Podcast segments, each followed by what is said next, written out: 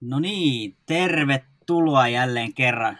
Keskiympyrä ottelutauko on nyt naputeltu ja taputeltu kasaan ja ollaan palattu, palattu kohti aloitusta ja, ja kiekon pudotusta. Kaikilla on varmaan positiivinen peliasento.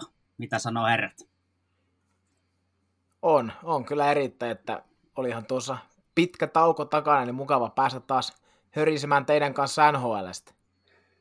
Joo, terveisiä täältä jäätyneiden ikkunoiden Helsingistä vaan, että jalka on todella valmiina ja meillä on taas paljon upeat hauskaa juttua teille kuuntelijoille ja toivottavasti kuuntelijoilla ja herroillakin on fiilis korkea kohti kevättä. Joo, aika sama fiilis täällä myös Helsingistä, että etä, etätöitä. En ihan hirveästi ulkomaailmasta niin kuin tiedä muuta kuin uutisien osalta. Sama, mainiota. Hei, äijät, tänään on keskiviikko ja 24. helmikuuta ja tota, tälläkin päivämäärällä on tehty itse asiassa historiaa. Mä otetaan tähän alkuun tämmöinen lyhyt, lyhyt historiapläjäys. Eli tota, Venki Retskillä on kaksi ennätystä tälle päivämäärälle sattunut. Eli tota, vuonna 80 ää, rikko ensimmäisenä pelaajana sadan runkosarjapisteen rajaa ennen kuin täytti 20 vuotta.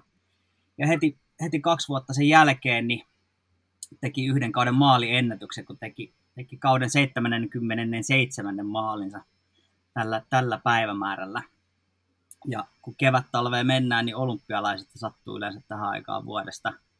vuodesta ja tota, mm, aika ikimuistinen Miracle on Ice, josta on tietysti tehty leffaa ja, ja sitä on paljon muisteltu. Tämä Jenkkien junnujoukkue voitti voittamattoman Neuvostoliiton olympiafinaalis vuonna 80. Ja tämä ehkä vähän nivoutuu myös tuohon meidän myöhempään aiheeseen, kun hypätään tuonne politiikkanurkkaan.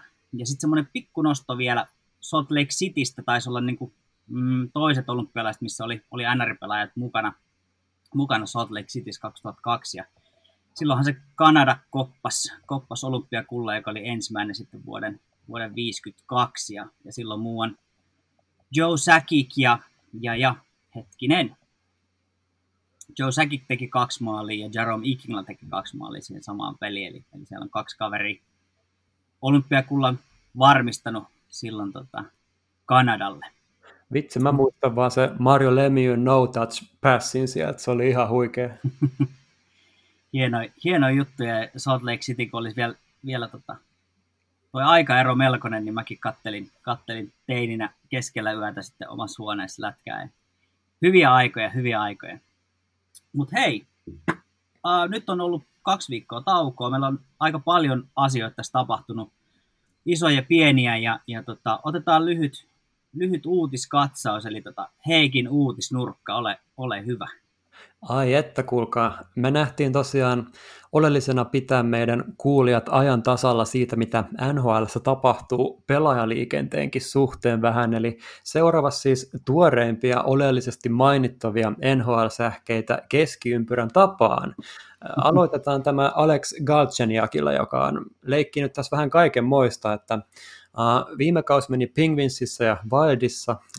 tällä kaudella hän aloitti Senatorsissa. No, siellä kahdeksaan matsiin yksi maali ja miinus kuusi ja matka jatkui sit, sitten Hurricanesin kautta Torontoon, jossa mies sitten pikkuhiljaa aloittelee pelejään ja Tästä lyhyt aasinsilta Ryan Zingeliin, joka palaa kasvattajaseura Senatorsiin Hurricanesista, josta toisaalle siirtyivät lentokentältä juuri mainittu Galchenyuk ja viime kauden Stanley Cup-voittaja Cedric Pagetet.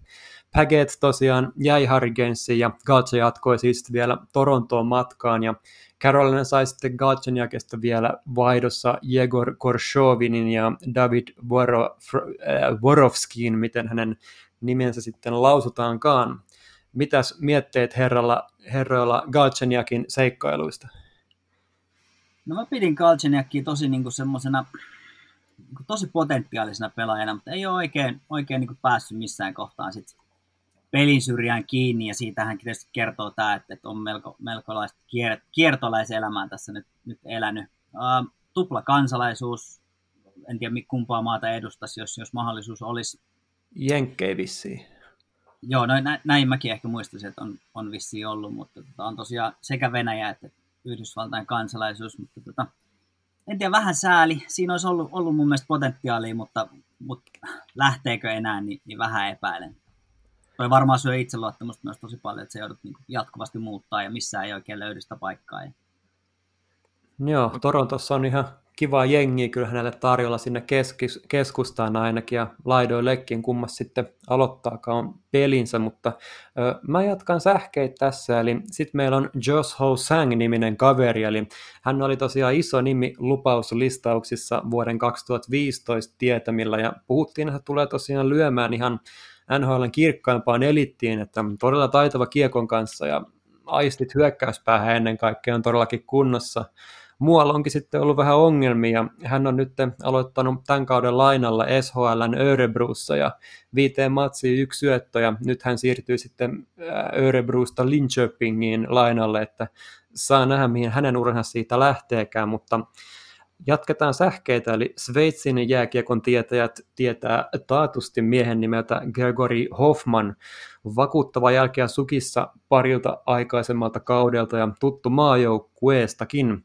Columbus tosiaan hankki Carolinalta hänen signing rightsit, eli jotain allekirjoitusoikeuksia tai muuta sellaista, ja vaihdossa meni seitsemännen kierroksen varausvuoro, ja tästä tekee hyvinkin mielenkiintoisen hyvät kuulijat se, että Tästä nä- oli nähtävissä jotain samaa kuin kekäläisen tiimiltä parin kauden takaa, eli muistetaan esimerkiksi Elvis Merslikins, kun hän pelasi Sveitsissä kaudet 15-19 muistaakseni ennen siirtoaan Kolumbukseen, ja otti sieltä sitten heti paikan ylhäältä, ja Hoffman on ollut todella kova, kova mies Sveitsissä, ja voi olla, että sieltä on nyt taas tulos jotain sit hauskaa tonne Keklulle, ja Mä mainitsen tähän loppuun vielä sitten Robin Salon NHL-diilin, eli hän on pelannut alkukauden Örebrussa ja todella vakuuttavalla tasolla onkin pelannut, että sieltä saattaa olla tulos meidän seuraava NHL-puolustaja, näin ainakin uskaltaisin väittää, kun on miehen pelaaja SHLstä kattonut ja aivan juuri tulleen tiedon mukaan myös Teuvo Teräväisellä on diagnosoitu aivotärähdys ja se on ihan mielettömän, mielettömän harmillista, kun huomioon, että hänellä oli vielä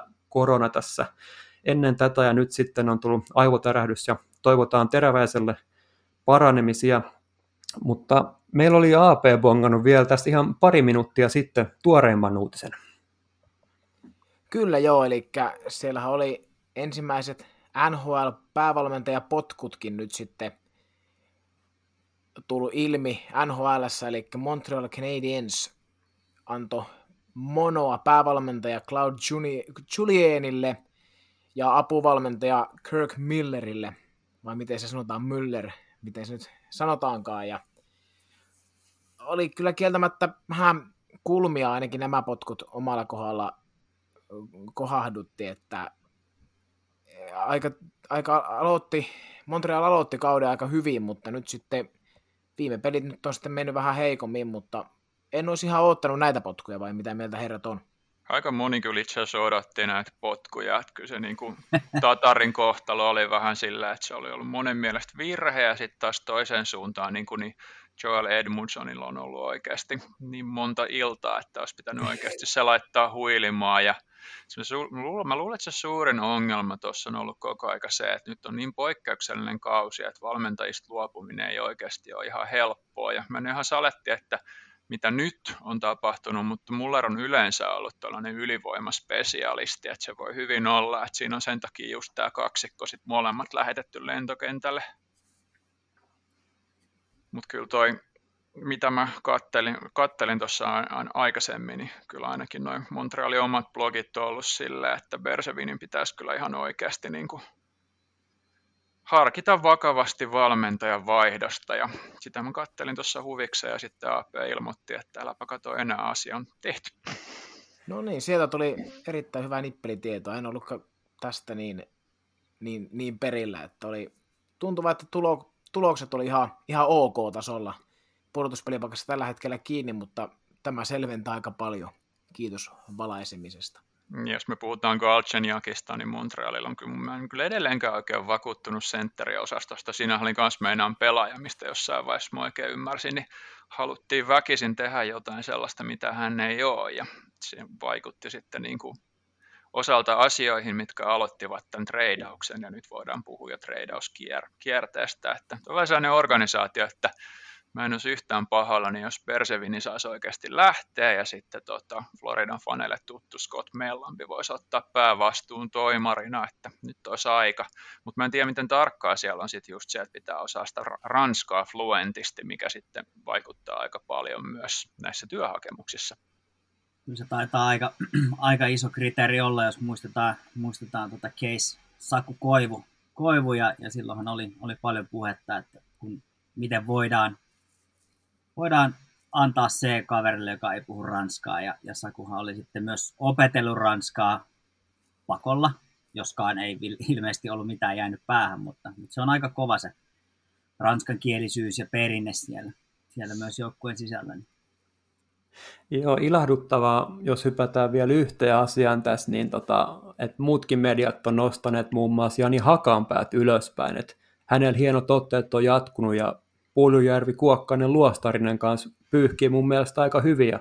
Mitäs toi Eili Tolvasen viime yön maali? Oletteko kattonut? Siellä pelaa ykkös ylivoimaa tällä hetkellä Granin, Forsbergin, Josin ja Johansenin kanssa. Et Nashvilleskin selkeästi kuunnellaan keskiympyrää.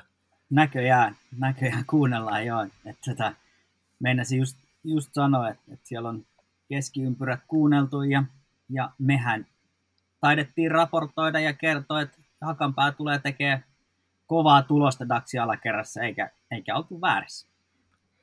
Joo, ja sitten se pelaa just sellaista peliä tällä hetkellä ihan täsmälleen, niin kuin mille on tilausta just siinä puolustuksessa. Ja se on mun mielestä jotenkin tosi jees, että se ei, niin kuin, se ei oikeastaan yritäkään olla enempää kuin mitä se on, mutta se on just se rooli, missä se on tosi hyvä, ja se on just se rooli, mihin sitä tarvitaan.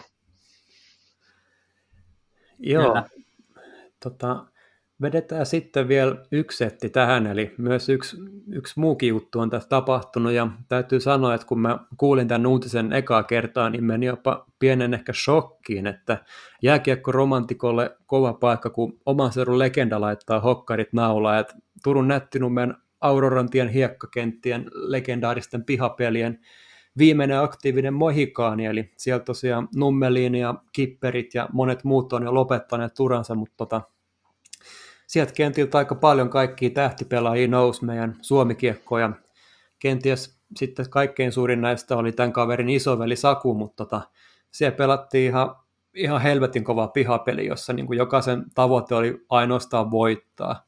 Uh, siellä Turussa on ihan hyvä meininki tällä hetkellä, että nuorten pelaajien suhteet, shoutoutti vaan Pajuniemi, Nurmi, Viro, Rafkin, että tavoitelkaa unelmianne, että uusia tarinoita on syntymässä, mutta ne taitaa nykyisin tulla pääosin sieltä Impivaarin alueelta vaan, että, tota, että pankaa mieleen Stone Kiviharjun poika Aaron, että sieltä saattaa jotain isoa tulla kohta, mutta tota, tämän lopettaneen herran tosiaan numero tulee nousemaan Excel Energy Centerin kattoon. Sitten jo, ei ole kahta kysymystä, että Minnesota Wildin koko NHL-historian sielu, Leijonin maailmanmestari, mutta erityisesti kapteeni, aivan kuten velinsä Saku, eli Mikko Koivu on lopettanut uransa ja millä tavalla. Hän antoi siis avoimesti vielä haastattelussa ilmi ainakin mun mielestä, että, että ei pystynyt olemaan enää se ratkaisupelaaja, että olisi varmasti pystynyt pyöriä siellä kolmas- ja neloskentän roolissa parikin kautta vielä, mutta mä jotenkin luulen, että Mikko halusi tässä todellisuudessa olla edelleen se kakkoskentän tärkeä linkki. Toki siihen ei nyt näytä riittänyt, mutta tämä kuvastaa minusta aika hyvin myös hänen perintöään jääkiekko tai suomikiekolle ennen kaikkea, että vaatimustaso, voittaminen, johtaminen, mitä muuta, Jesus. Joo, tuli aika harmittavasti just kaksi tuntia sen jälkeen toi uutinen, kun oltiin edellinen jakso pistetty, pistetty narulle ja mutta tässä on nyt ehtinyt ehkä vähän, vähän sitten sulatella ja, ja käsitellä tota juttua. juttua. Tota, olisiko APlla jotain kommenttia? Mä komppaan sitten perään. Joo, kyllähän tota, tuo pisti aika lailla pojan aikuisenkin miehen hiljaiseksi tuo koivun lopettaminen, että kyllähän se on, sitä on aina pitänyt jotenkin niin itsestäänselvyytenä, että siellä, siellä Mikko pelaa parhaimpien kanssa NHL sitä omaa hyvää puolustus, puolustussuunnan peliä ja totta kai on ollut myös tehokas hyökkäyspäähän, ettei ei sen puolen, niin kyllähän se vähän jäi harmittahan ja että se lopetti nyt tässä kohtaa ja kyllähän sitten totta kai paljon tuo se lopettamisen ajankohta niin herätti paljon spekulaatioita, että joutui istumaan se yhden pelin katsomassa, että johtuko siitä ja, ja mi- mistä nyt ikinä johtuvan, mutta tahdon kyllä ja uskonkin, että Koivun omat sanat pitää paikkansa, eli hän itse totesi, että kun ei pystynyt pelata sillä tasolla, millä hän haluaisi, ja että pystyisi auttamaan joukkoita tarpeeksi, niin että kun hän ei siihen pystynyt, niin hän sitten päätti tässä kohtaa lopettaa, ja uskon, uskon kyllä, kyllä Mikkoa tässä asiassa, että varmasti, varmasti kaveri itse tietää, että missä rajat menee. Eniten jäi harmittamaan, nyt kun rupesin, rupesin tuossa uutisen jälkeen katsomaan Koivu uraa vähän taaksepäin, niin se, että sitä selkeää ei ikinä tullut, että olihan siellä aika, olihan se aika briljantti, briljantti pelaaja niin kuin kahden suunnan pelissä, niin se jäi harmittamaan kaikista niitä, että sitä henkilökohtaista palkintoa ei ikinä tullut. Joo, toi on, toi on hyvä nosto, että, että tavallaan se syy, miksi, miksi Mikko sitten päätti lopettaa, lopettaa eli tota, silleen niin kuin hyvin mutkat suoraksi vedettynä hän, hän sanoi, että ei niin kuin riitä. Ja vaikka olisi tavallaan sinne alaketjuihin riittänyt, niin hänelle ei itselle riittänyt. Ja, ja sitten sanoo sen avoimesti, että mä oon sitä mieltä, että mä en enää ole tarpeeksi hyvä ja, ja sitten sit mun pitää lopettaa. Koska se, mikä mua niin kuin monesti ärsyttää, varmasti niin kuin monissakin maassa on vähän samaa, mutta urheilijat tuppaa olemaan silleen, että no nyt oli huono päivä tai, tai syytetään jotain olosuhteita sun, sun muuta. Että ikinä ei ole silleen, että hei, tiedätkö, mä olin vaan huonompi. Mä en vaan pärjännyt. Niin nyt tavallaan tästä tuli niin kuin suoraselkäisesti, että, että hei nyt ei, ei enää riitä. Ja sitten on parempi pistää, pistää tota, luistimet naulaan ja lähteä, lähteä miettimään sit seuraavia siirtoja. Uh, Mikko Koivusta jotenkin, niin kuin tuossa otet puheeksi ton Nättinumme ja pihapelit, uh, Nättinummi ja, ja, ja tota, uh, Impivaarahan on siinä ihan, niin, ja nehän on siinä ihan vierekkäin, että periaatteessa alue ei hirveästi muutu, ja ketkä Turku, Turku tietää ja tuntee, niin tietää, että periaatteessa Impivaara on enemmän tai vähän nättinummea, mutta, mutta tota, on ollut siis erittäin siis iso johtaja, uh, mutta vähemmän puhutaan siitä, että ei ole Kaukalassa mikään hirveän kiva kaveri. Että se tavallaan se, niin kun, se hillitön raivo voittaa ja se vaatimustaso, ja on kuulemma treeneissäkin todella kova, ja se vaatii, on vaatinut aina paljon iteltä ja, ja ketjukavereilta, ja, ja tavallaan niin se, se on jotenkin tosi, tosi hienoa, ja, ja varmaan sillä puolella olisi vielä ollut, ollut annettavaa ehkä niin kuin noita nuoria, Columbus on nuori joukkue, niin siellä varmasti, varmasti sitäkin mietittiin, kun ne hankittiin, että, että sitä johtajuutta ja semmoista tietynlaista niin tekemisen standardia tuo sinne. Tosi sääli ja harmi, että se loppui niin kesken kauden ja mäkin olin tosi yllättynyt, että, ai, että ei pelannut kautta loppuun. Ja, ja kyllä, se, kyllä se hiljaiseksi veti, veti täälläkin päästä. Joo, rakkaus, rakkaussuhde Tortorellaa kohtaan kyllä ainakin mun kohdalla nousee entisestään tämän takia. Teidän kannattaa muistaa myös, että Kolumbuksella on vähän niin kuin oma historiansa, että Mikko Koivu nyt kumminkin teki Artur Sirbet, eli lopetti uransa Kolumbukseen. Irbel se ero on vaan siinä, että kiitos työsulun, niistä vikaa kautta ei oikeastaan ole olemassa, vaikka se sopimus kirjoitettiin. Mutta täytyy mm. sen verran tuosta Koivusta sanoa, että äh, tietysti voit tietää, mitä on oikeasti tapahtunut, mutta lähtökohtaisesti niin se on tosi hyvä, että se lopetti omille ehdolla ja katto loppuun asti. Ja mun mielestä on myös tosi kiva, että niin kuin teistä kaikki puhuu noin hyvällä hengellä, koska mua aina vähän hirvitti tuossa 2000-luvun taitteessa varsinkin, että se on ihan yleinen vitsi tuntuu olevan molin monilla, että miksi Raimo Helminen ei lopeta jo tänään, tai eilen. Ja mua aina vähän harmitti se ihan senkin takia, kun no on kumminkin ammattiurheilijoita, milloin hokkarit ollut jalassa ehkä neljävuotiaasta alkaen, ne välttämättä niin hirveästi muuta tiedä. Ja mm. sitten jos se sama jatkuu siihen asti, että sä oot 34 tai 44, niin kyllä se pitää olla sitä aika varma ihan oikeasti ennen kuin ne vetää naulaan, koska vaikka ei se ole täysin mahdotonta, niin tosi harva sitten enää tekee niin kuin Gardihau ja sitten vaan jossain vaiheessa yhtäkkiä palaakin kentälle. Ja mun kai itteni koivus hirveästi aina sääliksi se, että tota, se on kumminkin toi mun oma fanius alkanut siis Minnasta Starsin kautta, niin tavallaan se alue on ihan jossain määrin tuttu, ja sitten mä oon seurannut tuota Minnesota Wildin tarinaa, ja se on lähempänä Minnesota Mildin tarinaa, että se on jotenkin sellainen organisaatio, että se ei ole oikein ikinä käynyt pohjalla, mutta kun se ei ole oikein ikinä ottanut mitään seuraavaa askeltakaan, että varsinkin Chuck Fletcherin aikana, niin se tuntuu olevan jotenkin sellainen oikein keskiverto-organisaatio huipentuma, mikä on ihan hirveän sääli, koska mä voisin varovasti kuvitella, että Mikko Koivu hyvin todennäköisesti olisi halunnut voittaa mieluummin mestaruuden kuin miljoona selketrofi. Mm, juuri kyllä, näin, juuri näin. Minnesotasta kyllä tosi hyvä määritelmä toi, ja, ja muistaakseni silloin kun Pärise ja Suter tuli sinne, niin silloin puhuttiin jotain, että nyt aletaan tekemään tästä jotain, mutta ei se, ei se hirveän hyvin kyllä mennyt, kyllähän sieltä Granlund tuli ihan hyvin pyöri siihen kanssa, mutta, mutta, mutta ei mitään isoa sieltä kumminkaan koskaan ole tapahtunut, että tosi hyvä määritelmä just tolle, mun mielestä ainakin. Niin, kun siis tuommoinen niin joukkueen ja mestaruusjoukkueen rakentaminenhan menee, te ette nyt näe, kun mä heilun täällä, täällä mutta tota, ähm, sun pitää tulla tavallaan sitä aaltoliikettä, sun pitää käydä siellä ihan ylhäällä ja sitten pitää käydä siellä ihan alhaalla. Ja tavallaan ne, ne alhaalla käydyt kyykyt tavallaan määrittää sen uudelleen rakennuksen ja sen, sen ehkä sen niin kuin käyrän jyrkkyyden tai loivuuden. Ja musta tuntuu, että et, et kun Wildille ei koskaan tullut niin kuin oikein kumpaakaan, niin se ei ikinä, niin kuin sanottu, niin se ei koskaan ollut tulossa mistään eikä menossa mihinkään. Ja, ja se, oli, se on jotenkin ollut tosi sääli katsoa, että esimerkiksi samaan aikaan okei, okay, Kolumbuskaan ei ole voittanut mitään, ne aloitti liikas suunnilleen samaan aikaan, niin Kolumbuksella on kuitenkin ollut niin kuin jonkunnäköistä nousujohteisuutta siinä, että ne, ne on niin kuin saavuttanut, ei mestaruuksia vielä, mutta on päässeet pidemmälle ja se on ollut tasaisempaa se suorittaminen. Ja, ja tavallaan Wildille ei ole koskaan ollut sitä. sitä ja, Wildilla on ollut tosi vahvoja runkosarjoja, mutta ei ne oikeastaan playereissakaan, onko nyt kolmannelle kierrokselle Gaborikin aikaan päässeet. Joo. Että ei se, se on jotenkin ihan valtava sääli, että se joukkue on vähän niin kuin se logo, ei kukaan oikein tiedä, tiedä että mistä on kyse. Hirveän niin kuin sellainen sekasotku, jota, jota, johonkin sillä pyritään, mutta ei kukaan oikein ymmärrä mihin. Ja kyllähän Joo. siellä ihan alakertakin oli kunnossa.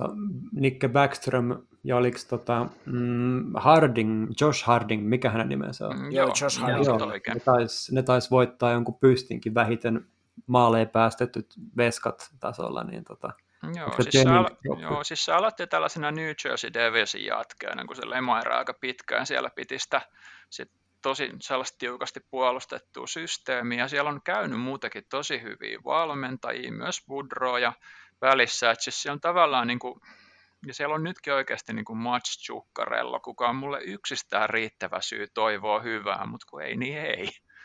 Kyllä Bill Gerinillä on paljon hommaa edessään. On, mutta Bill Gerin on myös aloittanut aika, aika mallikkaasti, että niin kuin senkin, senkin puolesta voi kyllä uskoa jopa parempaan, parempaan huomiseen. Niin, ja siis mitä tuohon Mikko Koivuun tulee, niin varmaan, tota, ta, varmaan siis niin kuin on optioita jos jonkunlaisia, että nyt vaan katsoo rauhassa ja tota, todennäköisesti on sit, sit kivassa tilanteessa, että mahdollisuuksia on paljon, kunhan vaan tota, perheen kanssa katsoo, että mitä hän kautta he haluavat seuraavaksi tehdä. Että jos hetken haluaa vaan tota lepäilläkin paikallaan, niin se kuulostaa oikein hyvältä ja kunnolliselta ja ennen kaikkea enemmän kuin ansaitulta.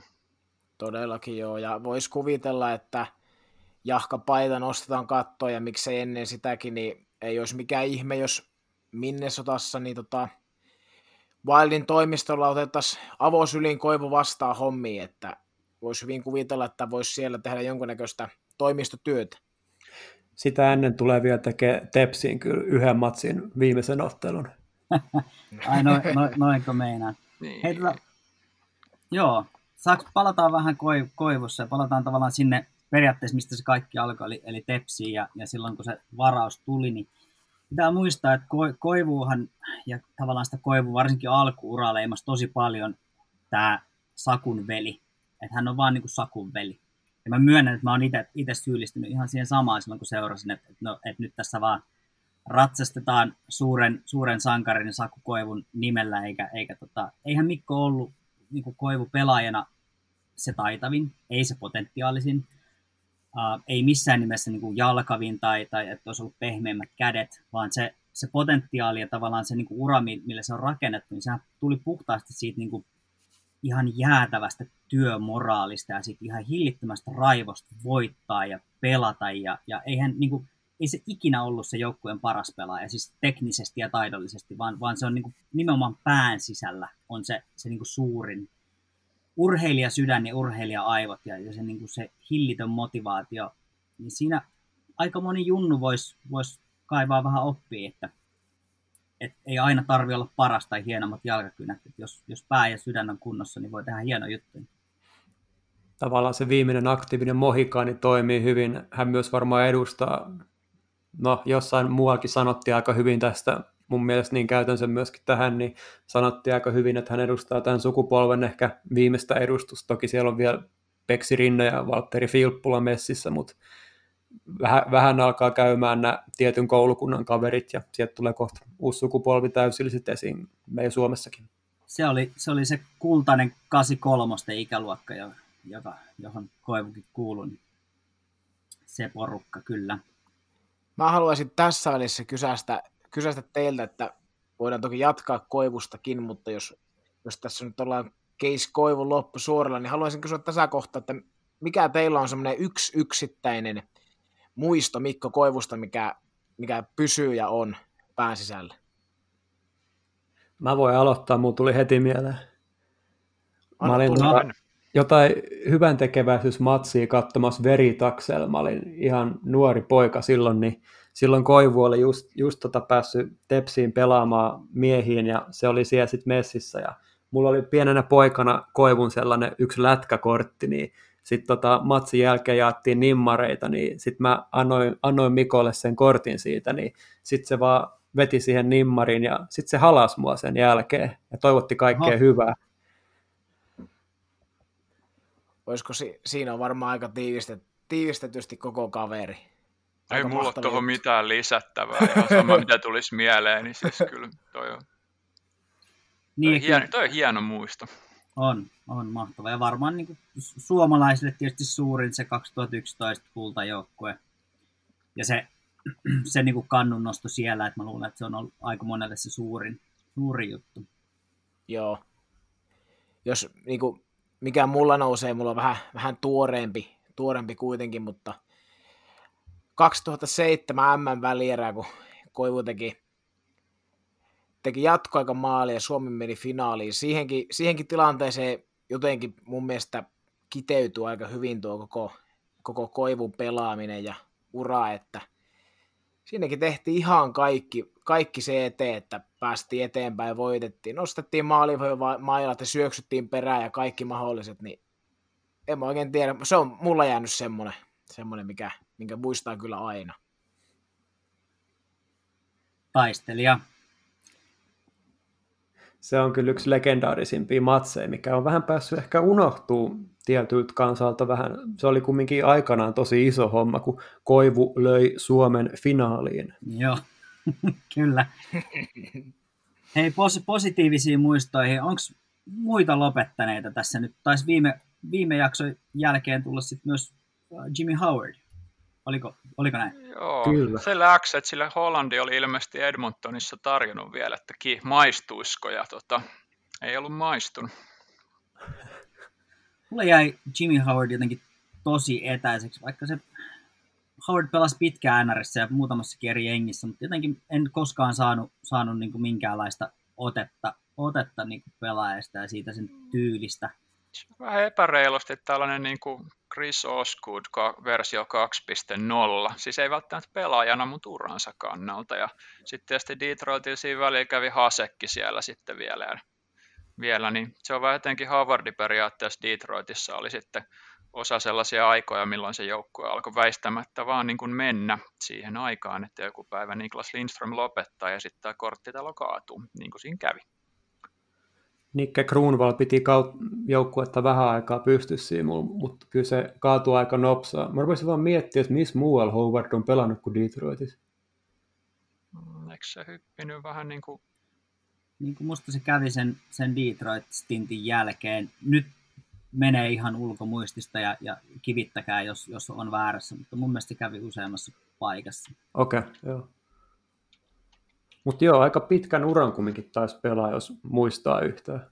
pelasi ja kyllähän se loppujen lopuksi niin pelasi oikeasti aika kelpoa uran, se vaan niin kuin pelasi vähän sellaisena aikana, että sellaisena aikana per, periaatteessa, että sitä ei niin hirveästi ajatellut, mutta sen verran pitää ihan huvikseen katsoa näitä statseja täällä, niin mä en kyllä niin kuin hirveästi näe täällä mitään muuta kuin Detroitin, että siellä on käyty okay. välillä sitten Grand Rapidsissa, että niin kuin sellaista, mutta ei täällä näy, täällä on ihan jumalaton määrä niin kuin vuosia Detroitissa, mikä on oikeasti hyvin kunnioitettavaa, mutta se on okay. tavallaan aloittanut siinä kohtaa niin kuin Red Wingsissä periaatteessa, kun ne niin sanotusti suuruuden ajat alkaa olla takanapäin, että jos no. se olisi syntynyt vähän aikaisemmin ja pelannut Oskuudin aikaa, niin me saattaisi hyvin puhua niin kuin maalivahdista, kenellä olisi Oskuudin mestaruudet. Se on just, just näin. Joo, pahoittelut. Nyt oli oma, oma taustatyö tehty huonosti. Sitä Mutta me, Kyllä. Hei, mennäänkö, mennäänkö eteenpäin? Olisi aika herkullinen keissi tuossa seuraavaksi. Joo, mennään vaan tuloilla. Nukutaan ja mennään eteenpäin. Ja, ja ahdistava, joo, se on kyllä just näin. Eli viime, viime päivien kuuma peruna case Artemi Panarin. Eli, eli Panarinhan on, on tunnettu antiputinisti tai, tai on tukenut Navalnia tässä, tässä viime aikoina ja, ja nyt yllättäen tai vähemmän yllättäen on, on sit nostettu väitteitä kymmenen vuoden mm. takaa ja tuommoista baariselkkaa. Eli siis oleellisena, että jos ei ole aihe tuttu, niin Navalny on tosiaan oppositiopolitiikko, kuka yritettiin myrkyttää. Hän palasi Joo. Venäjälle ja nyt hän on vankeudessa. Ja tämä on hyvin kumminkin iso asia. Jatka. Joo, ju- just näin. Eli tota, oppositio, oppositiopoliitikko tai Putin kriitikko ja, ja tota, hänen tukijoitaan on kohdeltu kaltoin muuallakin, mutta tosiaan nyt kun Panarin julkisesti antoi hänelle tukensa, niin, niin rupesi tulee väitteitä siitä, että kymmenkunta vuotta sitten olisi kapakassa jonkun, jonkun joukkuereissun yhteydessä naishenkilöön kohdistettu väkivaltaa. Ja tästähän on, on sit Rangers laittoi hänet hyllylle vai, vai astuko itse sitten hetkeksi Ihan itse astuu. Rangers mun joo. ymmärtääkseni antaa kaiken tuen ja ei joo. ole tällaisia huolia toistaiseksi. Kyllä. Mm, siellä on nyt sitten totta kai aika ristiriitaista tietoa, tulee eri lähteistä. Siellä on, on entiset joukkuetoverit toki kumonneet nämä väitteet ja, ja on, on tullut myös ihan Venäjän poliitikoilta tukea Panarinille – twiittien muodossa, muodossa mutta tuota, tämä on tosi monimutkainen juttu ja, ja toinen politiikka ja Rangers-kohu tähän lyhyen ajan sisään, niin minkälaisia mietteitä, ajatuksia teillä on, on herännyt tämän, tämän tiimoilta, että nyt tulee paljon infoa joka suunnasta? Heikki AP antaa palaa. Mä heidän vähän pidemmän setin teidän jälkeen, mutta varmasti teilläkin on kerrottava. Kumpi vetää Heikki? No joo, mä otan Heikki. Joo, oli kyllä aika melkoinen, melkoinen uutinen tämä, että, että, tota niin, niin, että Panarin ja tämmöistä syytetään, ja totta kai siellä oli sitten joukkojen toverit ja vanhat johto, johtohenkilöt myös niin tota, kumoneet väitteet saman tien, mutta sehän on melkein tässä kohtaa jo sillä lailla, että se pahin on jo tapahtunut, vaikka väitteet osoittautus vääriksi, mutta siinä jää kuitenkin kriitikoille sitten vähän semmoinen, että no onko sittenkään väärin, että onko jotain totuuden siementä, niin tässä mielessähän se kaikista pahin vahinko jo tapahtunut. Ja sitten tota, totta kai tässä on syytä muistaa, että väitteiden lähde Andrei Nazarov, niin, niin tota, on sitten taas Putinin kannattaja itse, ja Panarin on myös niin tietenkin sitten taas sitten ihan päinvastainen, että se on syytä muistaa, että varmasti jonkunnäköistä pikku piikkiä sieltä Panarinille tulee. Mutta... Nazaravi on myös saanut työmahdollisuuksia tämän niin sanotun Fanajutesa kanssa. Se on todella tärkeä muistaa. Nazarov on myös melko sekaisin näin muutenkin, jos saa sanoa suoraan. On joo, ei, ei epäilystäkään siitä. Ja se oli hauska, jossain tuli vastaan, että Nazarovi on, Nazarovi on muun muassa öö, niin, antanut Panarinille tittelin Herra oikeudenmukaisuus, tai Nazarov on sanonut, että, sä, sanonut, että Panarin on itse antanut itselleen tällaisen tittelin, ja no, lähtisin nyt tässä kohtaa semmoiselle linjalle, että jos tätä Navalnia on yritetty myrkyttää, ja nyt hän on sitten jonkinnäköisessä näköisessä, tota, tuomiossa, tai ainakin odottaa semmoista vanki, vankina, niin jos Panarin osoittaa hänelle tukeansa, niin totta kai hän on sitten itse herra oikeudenmukaisuus, että ei siinä ole kahta kysymystä, mutta on, on tämä monimutkainen keissi ja tästähän löytyisi varmasti artikkeleita ja faktaa ja fiktiota vaikka kuinka netin syöväreistä, mutta ei sitä aika riitä opiskella koko keissiä. Ja tässä mä ehkä nostan semmoisen ihan nopean tuohon väliin, että koko tätä mun mielestä tätä niin kuin, tavallaan keskustelun leimaa myös se, että, että olisiko nyt kun some on kaikkialla ja, ja kaikilla on somet ja, ja, ja tavallaan näin, niin mikä on totta kai hyvä uutiset levii, ja, mutta sitä kautta levii myös, myös niin kuin vääriä uutisia tai, tai niin sanottua disinformaatioa. Ja, ja keskeneräisiä uutisia, koska kaikki niin. ei ole vielä varmistettu ollenkaan. Ei me tiedetä Joo. tässä kohtaa, onko ihan varmasti, että onko Panarin tehnyt tämän kyseisen asian. Se tullaan nyt tutkimaan, niin se toivon mukaan selvii, mutta tässä kohtaa niin näin ulkopuolisena, niin en mä voi olla vielä ihan täysin puolesta enkä vastaan itse sen kanssa. Se, se on just, just näin, ja, ja tosiaan ehkä kuvaa tätä, niin kuin, tämä on niin kuin ajan, ajan kuva, mitä tuossa sanoit, sanoitkin AP, että kun, kun nimi tulee esille ja, ja kyseessä on, on niin kuin vasta epäily tai väite, niin, niin se pahin haitta on todennäköisesti jo tehty.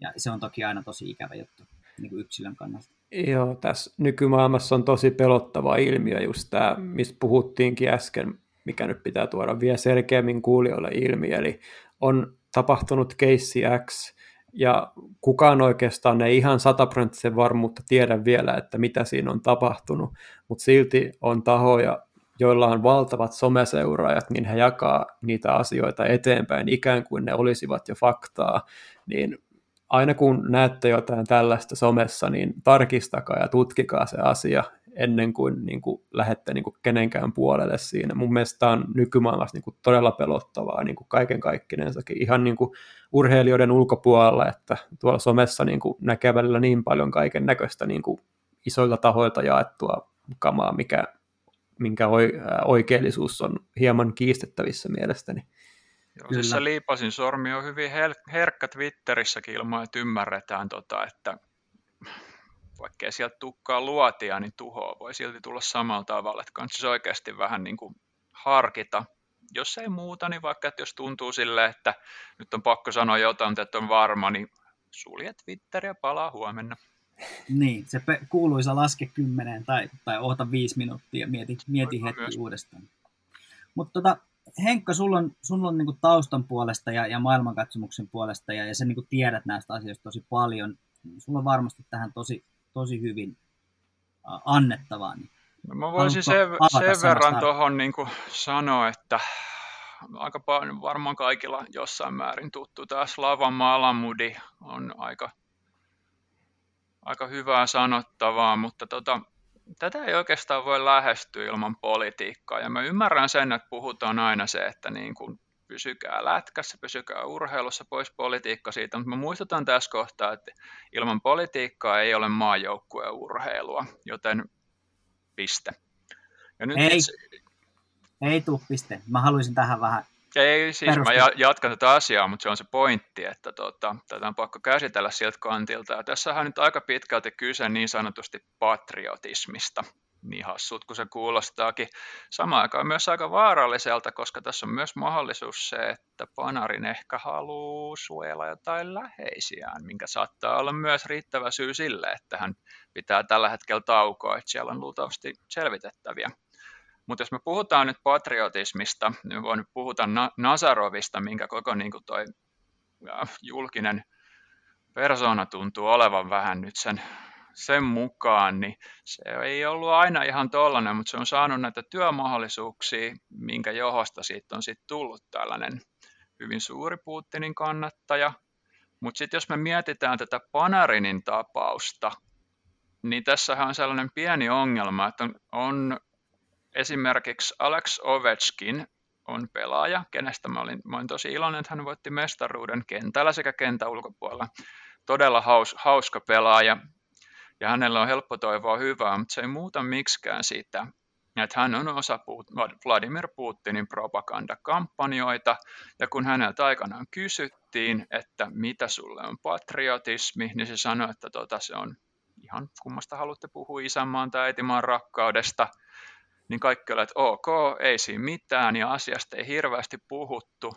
Mutta siinä, missä Ovechkini ehkä näkee patriotismin sellaisena, että sun kotimaan sijaan sä kannatat aina vallassa olevia johtajia, tässä kohtaa Vladimir Putinia, niin tässä kohtaa Panarin on erilainen. Panarinille saattaa patriotismi hyvin todennäköisesti olla, että hän rakastaa vaikka kotikyläänsä – Ja koska tässä on myös hyvin suuri mahdollisuus, että tämä koko kampanja tähtää siihen, että Panarinin mahdolliset olympialaiset jatkossa otetaan häneltä pois.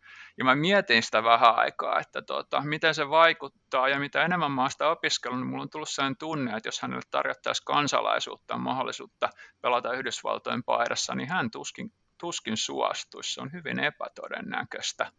Mutta tästä me päästään taas tähän Navalniin, että ihan samalla tavalla, että kun Navalny ei loppujen lopuksi ole ollenkaan helppo henkilö ja siellä on asioita, mitkä ei niin kuin varsinkaan eurooppalaiselle kuulosta kivalta, niin se ei muuta miksikään, että Navalny on eri mieltä kuin Putini, minkä takia hän on joutunut näihin ongelmiin, ja tässä rikotaan nyt tavallaan sitten ihmisoikeuksiakin, niin samalla tavalla Panarin on nimenomaan myös henkilö, kuka ei kannata Putinia, ja se maistuu sen takia nyt tosi ongelmalliselta nimenomaan siltä, että hänet kyseenalaistetaan. Mutta mä luulen ihan henkilökohtaisesti, että mitä tässä nyt ikinä selviikään, niin hyvin todennäköisesti se missio saattaa olla lähinnä se, että ei tarvitse pelaa enää olympialaisissa, koska se on niin kuin mahdollisuutta sen, mahdollisuus viedä häneltä sen maineen kannalta, koska siis mä voisin varovasti kuvitella, että Rangers kyllä tukee pelaajaansa, että sen puolesta niin kuin on todennäköisempää, että on vähän aikaa nyt poissa ihan sen takia, että katsoo, niin kuin, että mikä tilanne tässä on. Ja kun en mä halua tavallaan niin kuin arvuutella sitä, että onko hänellä jotain lähipiiriä, kenen puolesta tarvii pelätä, koska se on mahdollista, mutta tota, se on sitten myös vähän sellainen, että mä jättäisi sitä arvailuiden varaa.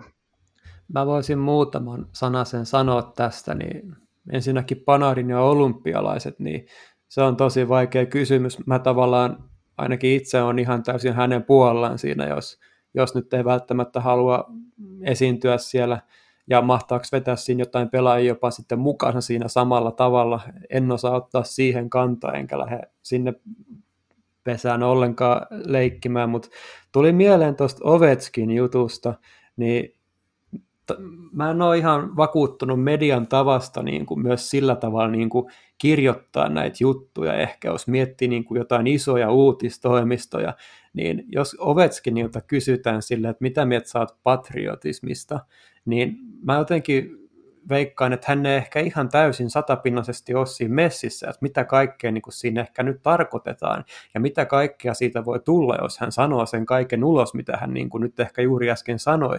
Tuli vähän mieleen tämä case Esa Tikkanen, jossa Esa Tikkaselta oltiin kysytty, että mitäs toi Lukashenko, niin Tiki oli tyylin sanonut siihen vaan, että, että oli hyvä pelaa lätkää ja oli kiva olla pelaamassa siellä, mutta niin kuin, just tämä median peliperiaatteessa tässä, niin kuin, että kysytään tällaisilta ihmisiltä tällaisia kysymyksiä, jotka ei ole niin kuin sen alan asiantuntijoita, ja sitten ne niin kuin tuollaan sille hyökkävällä tavalla ilmi mediaa, niin mua oksettaa vähän tollainen.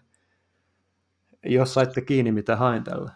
Joo, ihan, ihan siis ymmärrän kyllä pointin, se on ihan tota, tota ok, mutta siis tässähän tuossa toisaalta myös ongelma tässä keskustelussa nimenomaan on se, että nämä on tavallaan pelaajia isompia asioita, mitkä kiinnostaa. Että se on vähän sama, että eihän tässäkään nyt oikeastaan myöskään, mä vähän pelkään, että Venäjällä ei ketään kiinnosta Panarinin niin sanottu moraalinen hahmo millään tavoin. Ja se, että tota, onko jotain humalasta tapahtunut, niin se tulee selviämään, vaan musta edelleen tuntuu, että tässä mennään nyt nimenomaan ihan, ihan tämä olympialaisiin ei tarvitse tulla asetelma edellä. Että plus, että vaikka tämä on lätkäblogi, niin kyllähän Putinin valta murenee koko aika, se luovu siitä helpolla, niin tavallaan, että jos joku tosi näkyvästi sanoo tällaista, niin kyllä se riski on todellinen, että sitten jos ei muuta, niin hiljennetään toinen. Tämä saattaa meinaan tehdä sen, että Panarin palaa jossain vaiheessa pelaa lätkää, mutta periaatteessa sillä, että ei puhu hyvää eikä pahaa. Ja se on toisaalta hirveän sääli, jos niin käy, mutta se on ihan aito mahdollisuus. Niin, tässä nousee varmaan just toi, että puhutaan, että, että älkää, älkää sekoittako urheilua ja, ja politiikkaa. Ja sitten täytyy muistaa, että nämä pelaajat on kuitenkin yksilöitä, ja, ja yksilöllä on aina vapaus ilmasta oman mielipiteensä, piditte siitä tai ette. Ja jokaisella on, on ne omat mielipiteet, mutta on toki myös niin kuin san, viime, viime jaksossa puhuttu, puhuttu tuota, sananvapaus, mutta on toki myös, myös niin sanan vastuu. Ja mä en myöskään haluaisi nähdä semmoista maailmaa, jossa, jossa urheilijat ei saisi poliittisesti ottaa kantaa, niin kuin monesti näissä keskusteluissa nousee, että miksi urheilijoiden pitää ottaa kantaa. Urheilijoiden mun mielestä pitää ottaa kantaa siksi, koska heillä on, heillä on näkyvyyttä. He pystyy tuomaan niitä asioita esiin, he pystyy kommentoimaan niitä, he saa niitä, niitä asioita niitä ilmi ihan eri tavalla kuin se, että me höpistään täällä jotain. Eihän, me, meidän yleisö on aika pieni verrattuna vaikka nyt Panarin Instagram-seuraajajoukkoon. Tavallaan mä olisin ehkä halunnut nähdä siinä Ovechkinin sekä Tikkasen keississä sen, että ne olisi vastanneet siihen kysymykseen ehkä samalla tavalla kuin Jürgen Klopp vastasi siihen kysymykseen, mitä mieltä hän on koronasta. Se on edelleen yksi timanttisimpia haastatteluita, mitä mä oon koskaan nähnyt.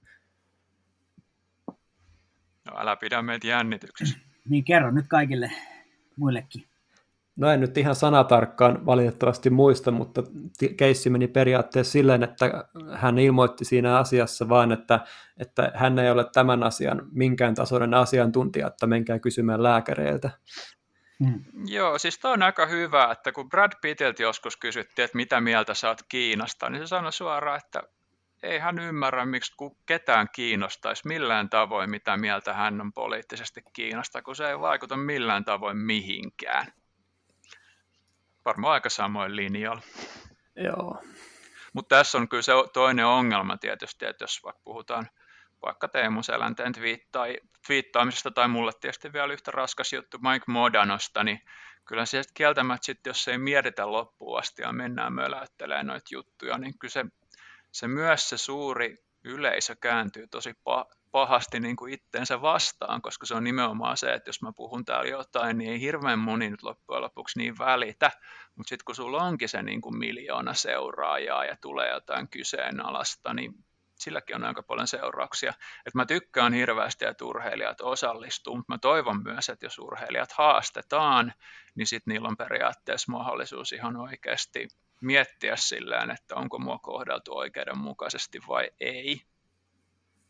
Et jos Tik- Tikkanen esimerkiksi nyt vastasi tolleen, niin joo, mutta sitten samaan aikaan siihen taas lähtee Tammin, Tamminen mukaan, kuka heit, heitti taas suunnilleen, niin kuin, että kyllä ne kisat nyt voidaan pitää, kun se on lätkä, jätkä, niin ne on jo vähän sellaisia, että jos ihmiset suuttuu tuosta, niin kyllä sitten täytyy oikeasti ymmärtää, että se ei tule tyhjästä, koska se, se mitä tapahtuu Lukashenkan kanssa on kumminkin ihmi, siis se on ihmisoikeusasia ja se, että jos sä haluat ne kisat sinne, etkä mieti tota asiaa sen pidemmälle, niin on ihan ok myös olla niin kuin hiljaa, eikä sitten sanoa tuollaista ja sitten suuttuu, kun ihmiset kritisoi sua.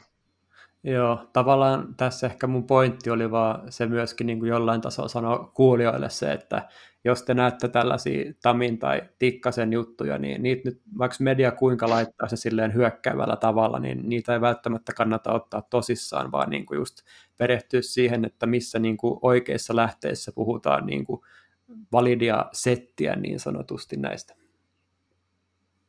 Kyllä halutaanko me käsitellä vielä case, case panari, niin tämä on niin monimutkainen juttu ja tässä on niin paljon keskeneräisiä asioita. Kintaa, että jos on myöhemmin syytä, niin voidaan palaa, mutta tota, Asiat meillä on, on, meillä on tässä kivempiäkin juttuja ja me voidaan mun puolelle siirtyä niihinkin, jos te haluatte. Mä luulen, että mä pelkään, että me joudutaan palaamaan tähän, mutta katsotaan, kun on sen aika ja palataan sitten. Mulla olisi ehkä pari settiä ollut tähän liittyen vielä, vai onko me... Kerro vaan itse asiassa, että anna, hirveästi saa olla äänes vielä.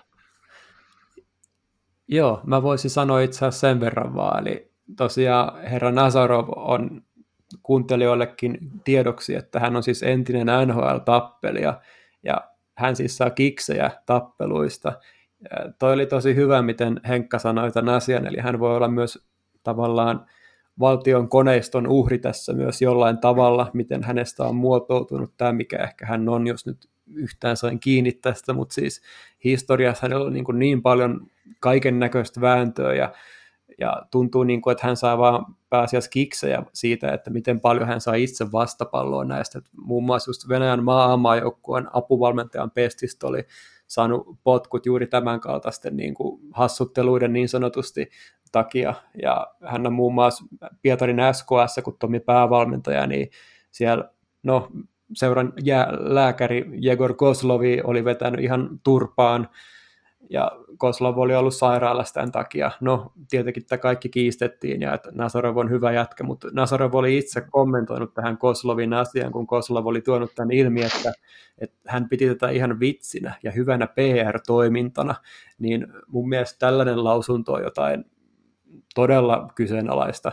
Ja suomalaisetkin varmaan muistaa, miten Mikko Koskinen sai SKS aikana niin Nasarovilta tosi kylmää, kylmää kommenttia kyytiin noin muutenkin. Se oli ihan käsittämätöntä se Nasarovin sirkus. Ja yksi itse asiassa Panarin keissi löytyy myös, mitä tota, aika vähän puhutaan, eli 2010-luvun alussa, kun tota Nazarov valmensi Vitjatsia ja teki sitten sellaisen niin sanotun guumijoukkueen, eli kunnon tappeluhärdelit päälle, niin Panarin, Panarin tosiaan on Traktor Zerjabinskin kasvatti, mutta hän löi itsensä läpi juuri KHLn Vitjatsissa, ja muistanpa historiasta tällaisen, että fanit yritti, vastustajan fanit koitti grillaa Nazarovia ja provota häntä jotain, että se alkaa sekoilessia, niin siinä kohtaa astui kuvan Panarin ja pari muuta pelaajaa ja tuli tästä tosiaan esiin ja uhkas lyödä näitä vastustajan faneja mailoilla.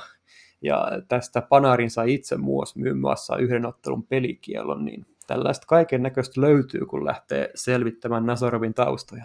Ja Nasarovilla on myös aika ikävä historia alkoholin kanssa, mikä on vaikuttanut osaan. Ja se on hyvä, että kun sä sanoit tuon, niin tosiaan mietin tuli tuosta just siitä Malamudista mieleen, niin se on ilmeisesti Nasarovi ollut silleen, että se on vähän niin kuin pitänyt show-bisnestä show-bisneksenä, mutta sitten kun niitä työtilaisuuksia on tullut, niin se on tosiaan mahdollisesti muuttanut sit sitä roolia. Mutta oli kyllä ihan, ihan hyvää settiä tuohon, että Joo. hyvä, että jatkettu vielä. Ja semmoinen, mikä, mikä meikäläisellä nousi tästä kans vielä, niin no varmasti tämän koko keissin niin kuin, suurin tarkoitus on se Panarinin mustamaalaus ihan vain sen takia, koska hän ei ole Putinin kannattaja, mutta että en tiedä, mm. onko sitten Nazarovilla siellä jossain, jossain tota, takaraivossa se, että hänen, hänen tota niin, niin, valmennusura ja tulokset on lähtenyt myös sen jälkeen, kun hän ei Panarinin kanssa näin toiminut, jos pienoseen laskusuhdanteeseen, pois lukien tämä SKA-pesti, mistä hänkin kyllä sai nopeasti sitten monoa, mutta että ei ole ihan niitä huippuvuosia ollut enää, jos niitä joskus on valmennuksissa todellisia huippuvuosia ollut, niin ei ole Panarinin lähdön, tai kun hän Panarinin kanssa erkani, niin sen jälkeen ei ole mitään ruusulla tanssimista ollut valmentaminen. Niin, tässä on myös sellainen vaihtoehto, mitä siitä on puhuttukin, mutta ei paljon, että niin tämä saattaa olla myös ihan Nazarovin tosiaan tuohon viitaten, niin täysin ihan itse keksimä juttu, millä niin kuin vedetään tota, jos suosio omaa suuntaa tai vastaavaa, että sekin on ihan täysin mahdollista, että Kyllä. tällaisina salaliittoteorioiden aikana, niin ehkä just tämän takia haluan miettiä liian pitkälle, vaan antaa niin kuin oikeiden tahojen, tahojen tutkia, koska tämä voi edetä ihan mihin tahansa suuntaan, kun tämä on niin kesken. Se on just näin. Oh. Homma on rajusti kesken ja jätämme, jätämme sen hautumaan ja mennään vähän iloisempiin juttuihin. juttuihin. Katoitteko viikonloppuna ulkoilmapelejä Lake Tahoe? Erään verran. Flyers Boston tuli katsottua. Joo, just, just sen erän verran lauantai-iltana, kun se meni, meni sitten paussille. paussille. Eli tota, Mä ajattelin, että otetaan tähän loppuun tämmöinen ulkojääpläjäys ja ulkoilmapeleistä yleensä.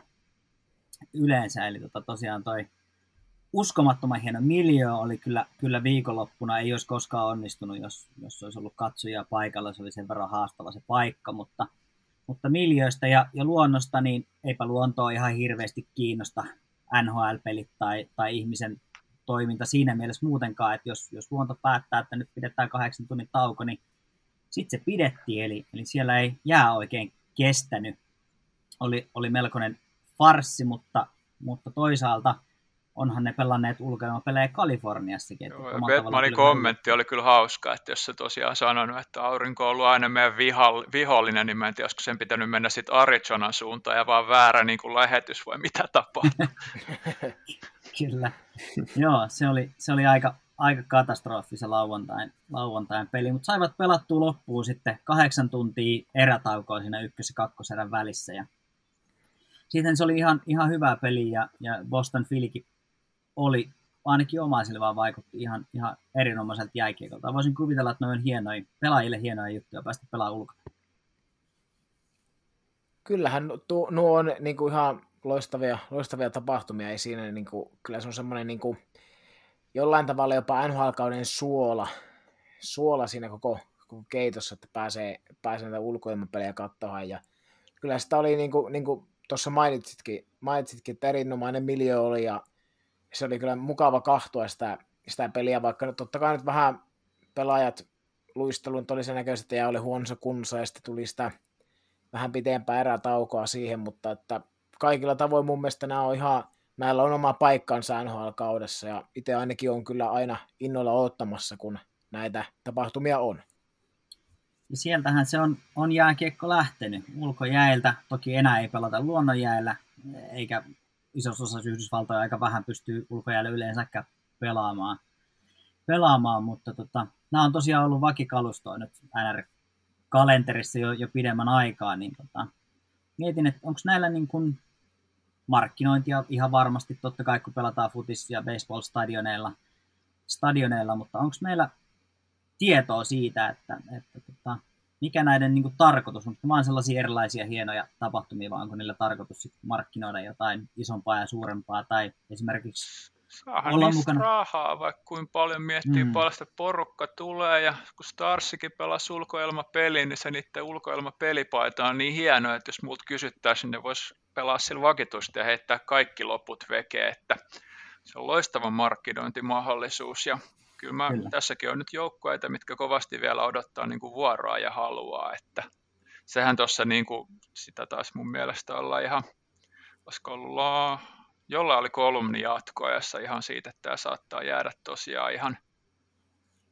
kert, kerta hommaksi, olisiko ollut Lampisen Villeltä, just sen takia, että kun ne fanit ei ollut tässä mukana, se olisi tavallaan sääli, koska toi niin kuin, säästä huolimatta niin oli ihan niin tajuttoman kaunis toi maisemasetti. Joo, vähän samoin linjoilla, että jonkinnäköinen paluu ehkä juurille on niissä ehkä se pääasiallinen teesi. Toki nyt kun ei yleisöä ollut, niin jäi ehkä vähän sellainen, no en mä tiedä minkälainen fiilis, mutta, mutta aina mun mielestä ainakin näillä on aina niin kuin tarvetta, just toi Fleurs Boston matsikin, niin vaikka Fleursit puuttui siitä niin kuin tyylin kaikki avainpelaajat ja Rask torjui siinä voiton ja näin poispäin, niin kyllä niistä aina ja hyvä fiilis loppu, loppuviimein. Mietin, mietin näiden yhteydessä semmoista, että kun, kun tosiaan sanottu, että ulkona ei varmaan hirveästi, niin kuin Etelä-Suomessakaan luonnonjäälle pääse, pääse joka talvi pelaamaan, niin se vaan laajenee ja laajenee, että ulkojäällä ei hirveästi pelata ja, ja se taas sitten omalla tavallaan rajoittaa, tai ei rajoita, mutta miten sen, tiedätkö, kun skidit ei pääse pelaamaan ulkojäälle ja, ja treenailemaan niitä juttuja. Kaikki aktiivipelaat puhuu siitä, että miten ne pelitaidot on hiottu siellä ulkojäillä ja, ja sitä pienen tilan peliä nopeata ja, ja sieltä se kaikki niin kuin into lähtee. Ja... Mm, Sinne voi mennä vaan hokkareiden mailan kanssa, jollain on kiekko, että sitten jos tavallaan niin kuin niin. siirrytään niin kuin kaukaloon, niin sitten on enemmän kamuja tällä ja siinä tulee taas se muistutus siitä, että jääkiekko on kumminkin erittäin kallis laji harrastaa ja ulkojäät on periaatteessa sen halvin vaihtoehto, mistä se kiinnostus sitten se haetaan. Se on just näin, se on just näin voit, voisiko NHL ehkä käyttää tässä, tässä tota, näitä ulkoilmapelejä lisätäkseen ilmasto, ilmastonmuutostietoisuutta, mikä, mikä niin kuin Yhdysvalloissa on aika polarisoitunut, niin kuin kaikki muutkin asiat. Niin voisiko näitä käyttää tavallaan tämmöisen niin kuin, äh, kestävän kehityksen ja, ja tavallaan niin kuin ilmaston lämpenemisen hidastamisen markkinointiin ja, ja sitä kautta, niin kuin, olisiko tässä tämmöistä kulmaa haettavissa? Mun mielestä tämä on just semmoinen aihe, missä meidän isojen somemiesten, kuten vaikka Auston Matthews, niin kuin pitäisi just jakaa sellaista tietoa tästä asiasta.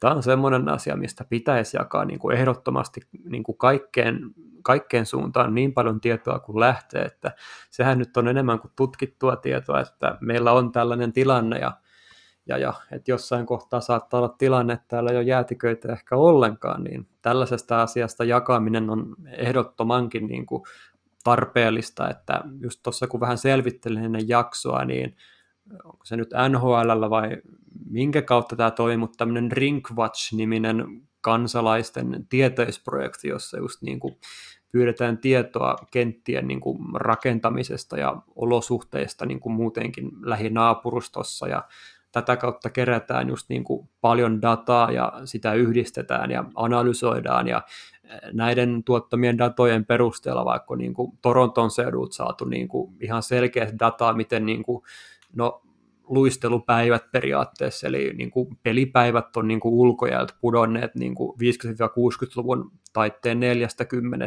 niin kuin tämän 2020-luvun puolelle niin kuin alle 30, että kyllä mm. tulokset on ihan selkeästi nähtävissä siitä, että Joo, ja NHL on kuitenkin, vaikka nyt pieni toimija, niin, niin tavallaan tämmöinen niin talvilaji, jota toki nykyään pelataan, pelataan sisällä, mutta, mutta jotenkin mä näkisin, että heillä olisi hyvä paikka tässä puhua sen puolesta, että, että tämmöinen niin kuin ulkona pelattava jääkiekko vähenee koko ajan ja niin kuin mekin se nähdään tässä koko ajan, niin kuin tuossa mainitsit. Sitten tuossa on sellainen pieni ongelma, mikä on ollut aika pitkä, että kun puhutaan ilmaston lämpenemisestä, niin se on niin kuin amerikkalaisen kalloon niin kuin taottu niin tosi oudosti, että mä muistan, niin kuin, mulla meni fiilis Starsin tuosta Daryl Reuksista, eli Razorista sinä päivänä, kun se sanoi, että Al Gore on idiootti, mikä johtui just siitä, että ne oli ollut Edmontonissa, ne ei mennyt päästä veke sen takia, että noi lentokoneen moottorit oli niin jäässä, niin sitten se otti sen asenteen periaatteessa siitä, että global warming my butt, mikä mm.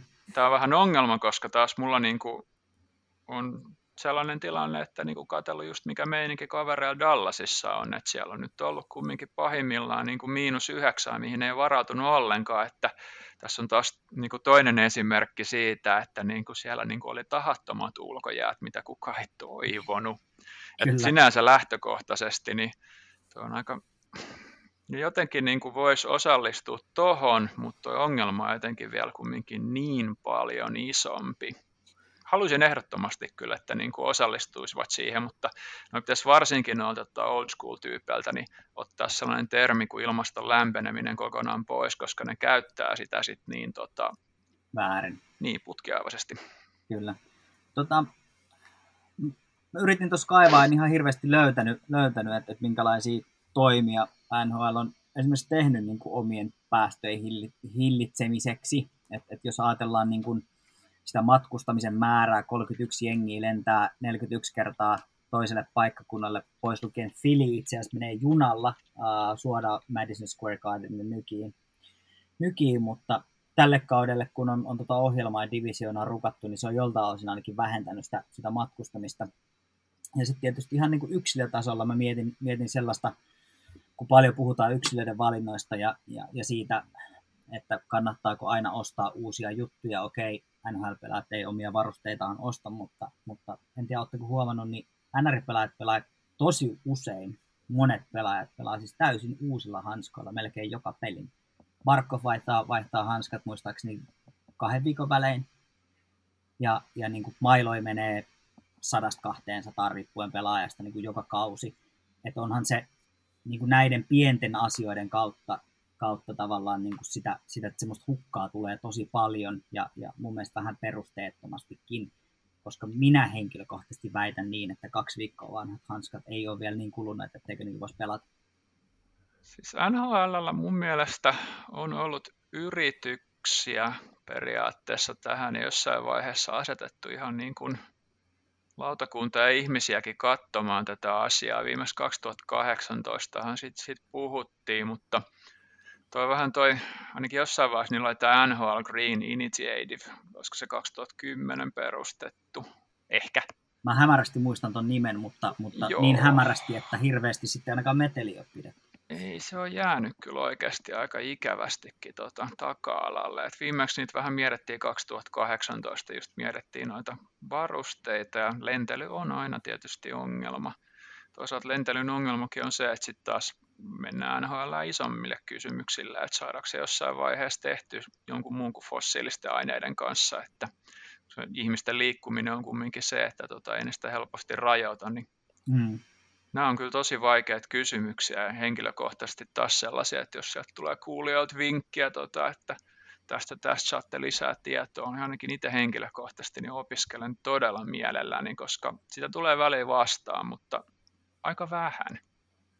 Joo, ja tuo lentely tietysti on otteluohjelman tiimoilta niin silleen perusteltua. Mä ymmärrän, että se, se aikataulu on tiukka. Ja amerikkalaisen lentely on sama kuin meidän VR tota, ihan sisämaassakin, niin. että ne on niin pahasti tottuneet siihen, ja mikä on ihan massiivinen ongelma.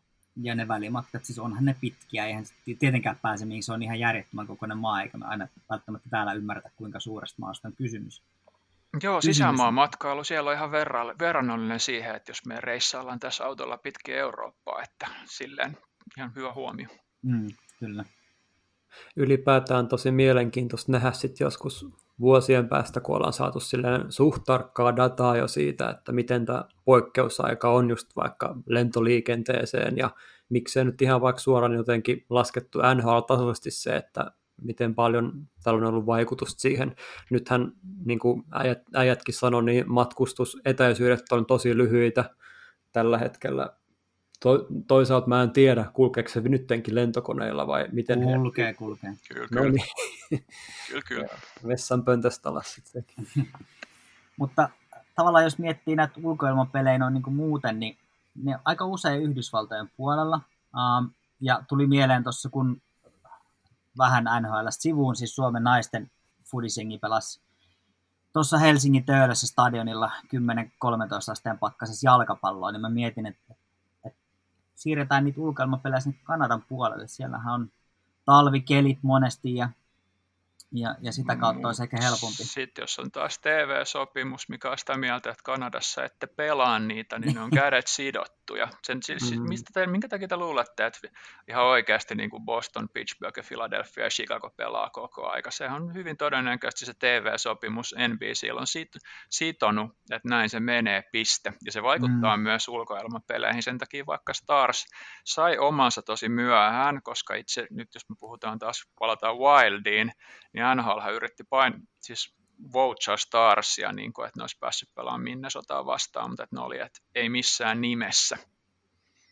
Okay. Että siis nämä on, se on hir- nyt varsinkin, jos se, se TV-diili on katkolla, niin se vaikuttaa ihan hirveästi. Mä ihan hirveän mielelläni näkisin niitä siellä Kanadassa, ei siitä niin kuin kahta sanaa, mutta se on niin kuin yleensäkin ammattiurheilussa aika pitkälti kiinni siitä, että kuka sitä rahaa vääntää. Jos se on amerikkalainen TV-kanava, niin se kyllä todellakin pitää ne ulkoelmamatsit pääosin sitten Yhdysvaltojen puolella, reilua mm. tai ei. Muistaa jotenkin hyvin tuon ekan ulkoilmamatsin, minkä näikin. Se oli 2003 Heritage Classic Edmontonin Commonwealth Stadiumilla, missä oli silloin just 20 astetta pakkasta ja jotain vähän alle 60 000 oli jengiä siellä ja sitten siellä oli mestoilla muun muassa näitä legendoja, kun Lafleur, Kurri ja Wayne oli näyttäytymässä siellä ja se oli Oilersin ja Canadiensin välinen matsi ja Saku Koivu oli siellä tietty Canadiensin kapteeni, niin siitä on jäänyt jotenkin tosi hyvät mielikuvat, vaikka silloin olikin tosi kylmä. Mä siis telkkarista katsoin sen, en niin kuin, silleen tietenkään tarkalleen muista, mitä siinä kävi, mutta onko äijillä joku tällainen, onko äijillä joku tällainen tota, yksittäinen matsi, mikä jäi mieleen?